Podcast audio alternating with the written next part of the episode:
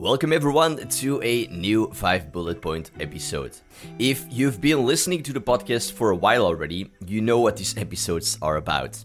If you're a new listener, well, let me give you a quick explanation. Whenever there have been 5 uh, episodes, I will put out a 5 bullet point episode, which serves as a preview that contains info about the guests that appeared in the past 5 episodes and a short clip to get a taste of what the full interview is about.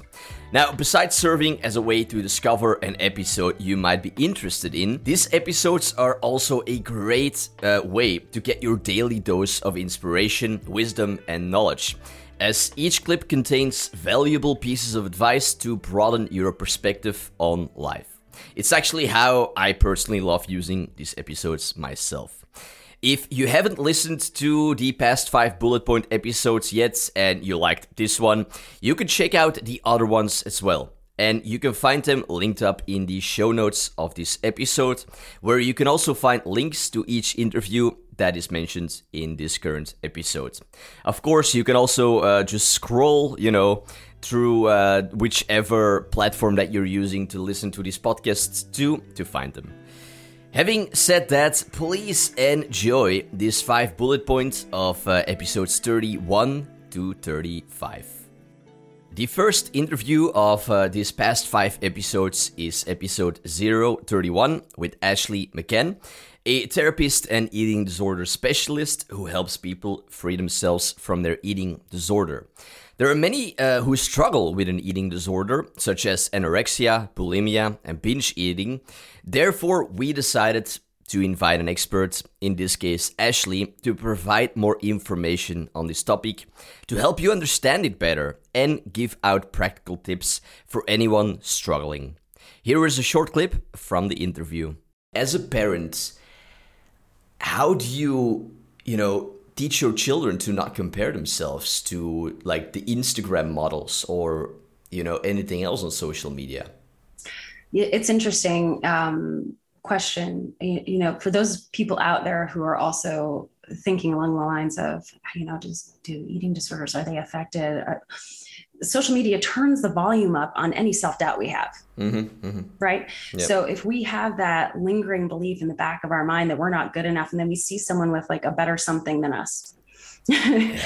um, when it comes to body comparisons, too, uh, what you'll find is most people have something in particular on their a part of their body that they hyper focus on right and so then they'll compare to that particular part of another person so if it's an arm or a nose right and so it's like they're just turning the volume up without meaning to. Every time they look at social media, they're seeing examples of what they consider per- perfect. They're going, I'm not that, I'm not that, I'm not that. And that feeling of not enoughness goes up with it. So, how do we teach our kids not to compare? Um, you know, my, I only have one child who's of an age that they would think about social media. He's a teenager and he doesn't have it. Because here's the thing I can talk to him about not comparing. The effects of social media are so profound yep. that it is nearly impossible. It, it is happen, nearly right? impossible for that to not somehow get into his mental state. And so for now, it's it's none. In a discussion about comparison, I think that that is still so valuable, though. It's not that we can't help our kids, right? We can help our kids. We want to help them be mentally and emotionally strong. And so we we talk to our kids about, you know, their relationship with themselves, how they're feeling. We talk about your kids' strengths. You can talk about what they think are their weaknesses.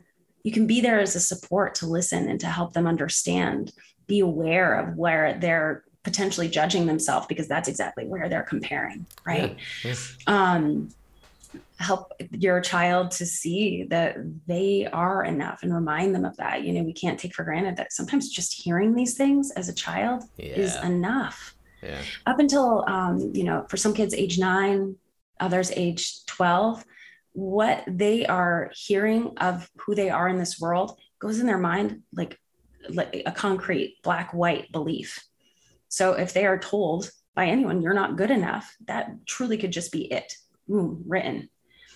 Kids also infer. so the beliefs that they have of themselves don't always come directly from the messages they received verbally but if um, unfortunately in circumstances research has shown of divorce kids will feel like it was because of them that's true. now true. again we can work with our kids and we Right. can help them heal that belief that so you know they're that is not written for someone who has been in a divorce.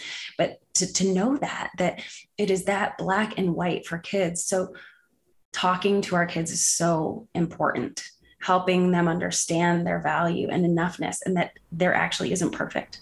There actually isn't perfect. Mm, That's unless true. we redefine perfect to be whatever feels good for you without anxiety. Mhm. you know? Is this enough for you? Do you do you feel good perfect. You're doing your homework and you made a mistake and you cross it off. Keep moving. That's perfect you know?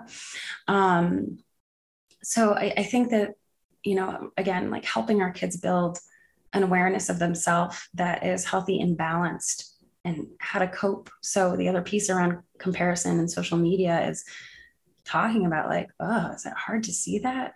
You know what's it feel like when you're when you look at that when you see that kid getting that award or when you see someone driving that fancy car? What is that like? What's that make you feel like?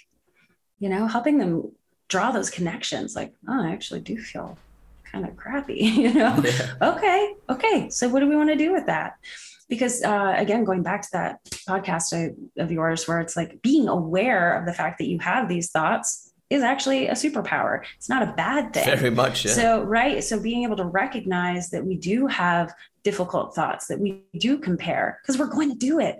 The way our brains are built, unfortunately, is to identify problems constantly. Our amygdala is like a heat seeking device because it wanted us long, long ago to stay safe and alive. But now we find images on Instagram that are the problem.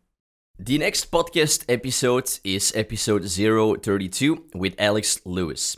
Alex is a quadruple amputee who, after contracting strep A, which is a bacteria, lost all of his limbs as well as his lips over a period of a couple of months. Through many surgeries um, that helped him today, uh, also to actually reconstruct his lips, Alex is doing uh, just incredible things out there in the world, such as skydiving, kayaking around Greenland, climbing Ethiopia's tallest mountain, and just so many more uh, incredible things that you will discover if you listen to the full interview. If you're interested in gaining some wisdom from someone who literally went through hell and came through, definitely listen to the full interview with Alex Lewis. Here is a short clip from the interview. I read somewhere that you uh, also really liked the book Man's Search for Meaning by uh, Viktor Yeah. Franklin. And it truly is an incredible book. I've also read it uh, a few times. It's just amazing. Uh, do you recall out of the book what like uh, spoke the most to you? Yeah, yeah, absolutely. So I randomly I got a, a, a check through the post. We set up the Lewis Trust at that point, and this was probably I think I just started my facial surgery, so that this was uh, late 2014, and a, a, a letter came through our, our door, and Lucy opened it, and she, and there was a check in there, and she read it, and she goes, "You've got a check here from Coldplay." I said, "I said, don't be ridiculous. You on about?" And she goes, "No, there's a check here from Coldplay." And I looked at it, and it was actually a check from Coldplay, What? and a, and a little note from Chris Martin saying, "Look, I've heard about what you're going through. I think it's amazing how you're dealing with it. You, you know your your capacity for it, what you're doing, how you feel about it. It's just unbelievable." And he'd read, and this story was from that that one picture that you showed earlier on. Uh-huh. That news that news article ended up in the New York Times, and that's where he read it.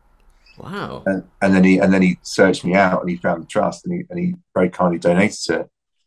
And and in this note he said, look, you know, I think what you're going through is incredible, but if there's one thing I recommend for you is to read Man's Search for Meaning by Viktor Frankl. He said it's a, it's a it's a really hard read, but Yeah. I think there'll be a lot a lot in there that you resonate with. And I'm I'm a terrible reader, shocking. And I thought, well, if Chris Martin's telling me to do it, then it must be all right. I mean, Yeah. uh, so I, I remember I downloaded it onto my iPad and I had all the surgery coming out. So I had loads of time in hospital recovering to read the book. And I remember one night I was, I was, I was reading through it And once I started it, that was it. I was just I motored through it. I just found it absolutely fascinating. Mm-hmm. And it, it, got to the point, um, and it was about three in the morning, and my eyes are drooping, and I and it, it wasn't a quote by Frankl, but it was uh, a quote in in the text that said, "Once you work out the why, you will endure anyhow." Yeah. And it was like a lightning bolt moment, and it made me realise that my why is Lucy and Sam. They were, you know, it was Lucy, Sam, and my dog right at the top.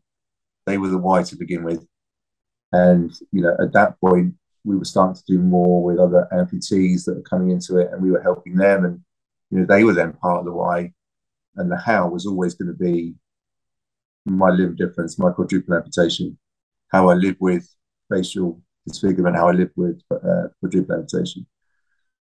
And I realized that the why was far outweighing the how by a mile. And down the line, the why's just got bigger and bigger and bigger, and the how's got easier and easier and easier. It's kind of the the the, the scales have gone far the why's gone up and up and up with just sheer numbers, and the how is just well, it's just day to day living. Mm. You know, it's fine. You know, it's, it's really cool. In episode 033, we invited empathy trainer Karen Faith on the show to talk about the widely fascinating topic of empathy. As Karen states, and as you will learn in the episode, empathy is not a feeling, but a practice. Even if you think you aren't good at it or you want to get even better at it, definitely have a listen to the full interview. Here is a short clip from the episode. What would be like the fundamental ingredients that make empathy, that allow you to feel like you're talking to an empathic person? And mm-hmm. I could assume that like actively listening feeling that someone is actively listening will be one of those main ingredients. But what are the other ones? Yes. So there are three, and it's um, okay. intention, attention, and non judgment. So I need to mm. Intend to understand you. Mm-hmm. This is not something that happens automatically for anyone. I mean, someone may argue with me about that. I would be happy to argue with them about that. All of us, everything everything that I see is coming through my eyes. Everything that I hear is coming through my ears. You know, everything is processed through my mind and my body. So my default mode is always going to be self-centered. And there and I don't judge I don't think there's anything wrong with that. It's a it's a normal state of being. It's a common state of being that everything that I'm experiencing and everything that I'm expressing is centered in I am the center of it. And that's okay. Sure. That's okay. But in order for me to understand you, I have to intentionally step outside of that. I have to intend to, or it will not happen. If mm. I don't, if I assume that I'm just an empathetic person, I'm probably lying to myself because you have to really intend to practice. Um, the sec- second is attention. So, and they intention and attention go together, but attention is is about being very present with someone, and it's like about actively um, listening yeah, I mean, actively listening, but also just um, noticing, being curious, mm. being, um, you know, when you're observing, you're kind of investigating in a way that has your attention, you know, and that attention is really important. And then non judgment is really um, the practice of unconditional welcome. Non judgment is about, and non judgment is actually sometimes pretty difficult because most of us believe in um, some kind of idea of good and bad, right? Most of us do. Some people don't. Um, and I think I probably do too, but I, it's not helpful. It's not helpful when I'm when I'm trying to empathize with someone instead of thinking of their behavior or their mannerisms or their personality in terms of good qualities and bad qualities. I have to let go of that and receive everything and so without having favorites without having favorite characteristics so so non-judgment is about um, seeing things as they are without placing any kind of moral or ethical or even you know value based judgment on mm. on not evaluating them you're just allowing allowing them to be there and yeah, it's um, it's welcome. fun say that again yeah. the unconditional welcome Yeah, unconditional welcome. It's fun um, when when people challenge it because it's um, yeah, and and everybody challenges it a lot. You know, it's so easy to just you know encounter someone who seems to be in the wrong or being very rude or something like this and just and to imagine you know oh that person is the asshole in this situation. Well you don't know you know? You don't you don't know what's going on um entirely inside or outside of that person. And and so it's you know that that stepping aside stepping away from the judgment and Yeah. just letting yourself be curious Next on is episode 034, where I invited a guest who has been on the podcast a few times, namely Dr. Martin Inderbitzin, a pancreatic cancer survivor and a neuroscientist. In this episode, we discuss the topics of life and death. I too participate actually much more in this interview due to my own experience of having uh, survived a cardiac arrest and living with a chronic heart disease. Together, Martin and I discuss our complicated relationship with being faced with our own death. Let's have a listen to a short clip from the full interview. How do you celebrate when you hear good news? Um, and also, is there any tips maybe that you could give to people listening on how to celebrate? Or if they're bad at celebrating? What- You mean like if they're bad, like how they can better celebrate, or Yeah, or What do you or if they just forget about it or something when Ah, something good actually happens. And it's maybe more obvious when something really big has happened, like a surgery that was successful. But also, people achieve big things or or goals just, which definitely deserve uh, celebration, right? yeah. I I think in the in the bigger picture, what I do, I mean, I have a predictable situation because I have control scans and then I get results. Right. and so the the moment of getting good or bad news regarding to health is very clear. It's the day of the results. And i always take the day off. Like no matter what the results are they are off. And also if they are good i will not go back to work. I just do whatever i feel like. And that's really good so i think that you can also apply for other things in, in at work or in your relationship like if there's something happens like hey let's reserve a day or an afternoon and do something special and you know celebrate that. And it's i think it's a way of being conscious about allowing ourselves also to to say hey that was now really good or i did something good you know? It's it's often we we we are very judgmental with when we when we mess things up but we are not so good in giving compliments. I, I mean i don't know how it's in belgium but in switzerland it's like don't give yourself compliments. And and i think that's not good. Like Nah. I, I often say in my workshops like like if you do something well what you can do and i mean people watching they can see it but like if you're listening what you can do is like you can put your arm like out in front of you. Try it Yeah. also with me. Like All right. yes. And then you're gonna you're gonna bend it like 90 degrees like this and then you're gonna clap your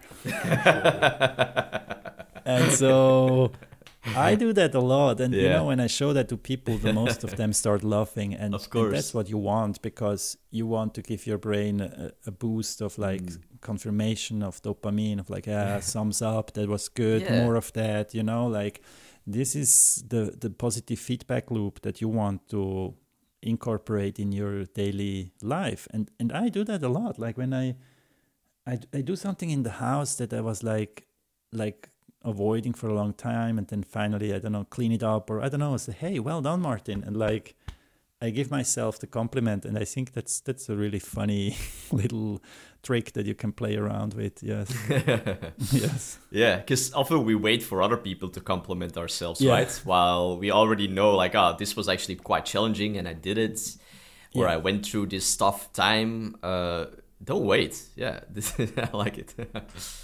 yeah. Um, yeah, something that I do, and this year I'm doing it again, is uh, so my cardiac arrest happened on the 19th of February, and I'm doing sort of like a rebirth birthday or something, you know? yes yes and I'm throwing uh, every well last year I did it and uh, this well month or or uh, in February Yeah. we're doing it too we're doing a costume party uh, nice. here in the apartments, and it's it's sort of like turning a, a dramatic thing into a very fun thing because I was so close yeah. to never seeing my friends ever again.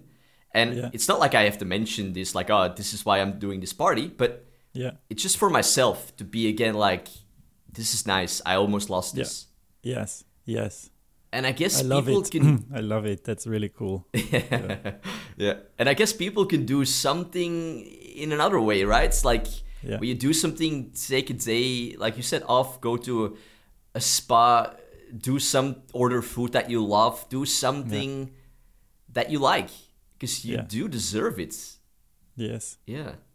And maybe it's just taking an afternoon off and not having a plan and just yeah. I don't know, going to the city and see where you end up and maybe it's in a coffee shop or I don't know, like it it's I think it's it's about the conscious decision of of allowing yourself to celebrate in one way or the other that is yeah. important. Yeah. Mm. And our last guest in this five bullet point episode is Dr. Abby Medcalf, a psychologist and relationship expert with more than 30 years of experience in the field. In this interview, we talk about the topics of modern day dating and romantic relationships. If you're looking to improve your romantic relationships, certainly have a listen to this episode. Dr. Medcalf shares a lot of insights on this topic, and here is already a uh, short piece from that interview. Hypothetically speaking, if you would um, give uh, teach a class of 16 to 24, uh, 25 year olds for a year about relationships, Ooh. What would be the topics that you would actually focus on? Oh, I love it. I would focus on their self awareness. Yeah, yeah. Uh-huh. Then I would focus on mindfulness because these are two different things. How okay? are they different? People different? put them together a lot. They're two separate items. Okay. I am very self aware that I'm controlling. I'm super controlling, but I'm not always mindful that I'm doing it. Do you mm. see hmm. the difference? So you can be self aware about something, but not but not be in a moment and realize it's happening. And here's what happens a lot. Uh, so uh, your partner comes to you and says, I'm feeling neglected. Okay. I don't know. Something. I'm trying to think of something I've heard recently. And if I'm not being mindful in a moment, I I'll probably get very defensive. Neglected? What do you mean? I cooked dinner last night. I gave you a blowjob yesterday. I, you know, right? You'd get a list of all the reasons that they're wrong. Do you see the problem? and uh, uh, trust me people right now are nodding their heads going oh my god i do that all the time so but when you're self when you're in your moment that's what mindfulness is is being present in the here and now i'm noticing like ooh oh that hurts oh i'm oh i really want to react you know i really want to say all this stuff let me take a breath and your answer is always to ask questions yeah always to be curious i i say don't a lot don't sack your relationships. SAC. This this works anywhere. Don't offer suggestions, give advice or criticize. So I will also say that the coming to your partner saying I feel neglected isn't the best way to go. But at least one of you needs to be mindful to not let that devolve into an argument. And so you got to be curious. I mean, and truly curious. Don't be afraid. Lean in. Take that breath.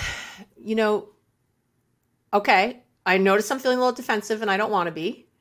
I really want to hear what you're saying. Tell me more about what feels neglecting to you. Tell me more about what you'd like to see. How would you know I'm not neglecting you? What kinds of things would I be doing, saying? What kinds of things would we be doing? Right? Find out what the target is. What you'll often find, I get this a lot, is that because I, right, I'm saying, well, I'm not neglecting you because I'm doing all these things. But that's not what my partner thinks. That's not what registers for them yeah. as what they're needing. So it doesn't matter. I can cook dinner every day. Like for Gary, cooking dinner for him doesn't mean anything. It really doesn't. It's not important to him. It's important to me. It's how yeah. I feel good taking care of my family. But it's not what he would need. Yeah. So when you ask, you get to hear. And you really want to help people get there. You really want to encourage them to give you real, not what not to do, but what to do. And that concludes this five bullet points episode of episodes 31 and 35. I hope you either found uh, an interesting episode uh, you would like to listen to in full too, or that this gave you your daily inspiration boost, or even better, that it did both. To find any previous 5 bullet point episodes as well as each separate interview, have a look here through the podcast, or you can also go to the show notes to find each episode linked up. If for some reason you can't find the info you're looking for in the description of this episode, you can also go directly to theipsproject.com slash podcast and search for 5 bullet points episode.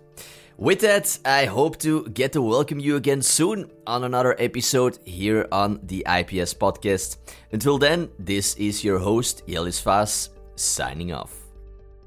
Before you take off, if you already feel like you've gained many lessons and insights from this episode and you want to continue your journey of personal growth, be sure to take a look at the IPS Academy, where we offer in depth, quality, and fun online courses from experts that have appeared here on the podcast. Learn from a two time world record holder how to master goal setting and confidence. Learn from a certified stress educator how to manage your stress and live a more balanced life. Learn from a therapist how to heal past wounds. And learn from a neuroscientist to master your mindset. These are but some of the course topics you can find at the IPS Academy. Each course we offer is made with fun animations and stunning illustrations. There are also a few lessons to try for free, so you can get a taste of what the course is like. We have countless reviews from other students, so you can see what others think.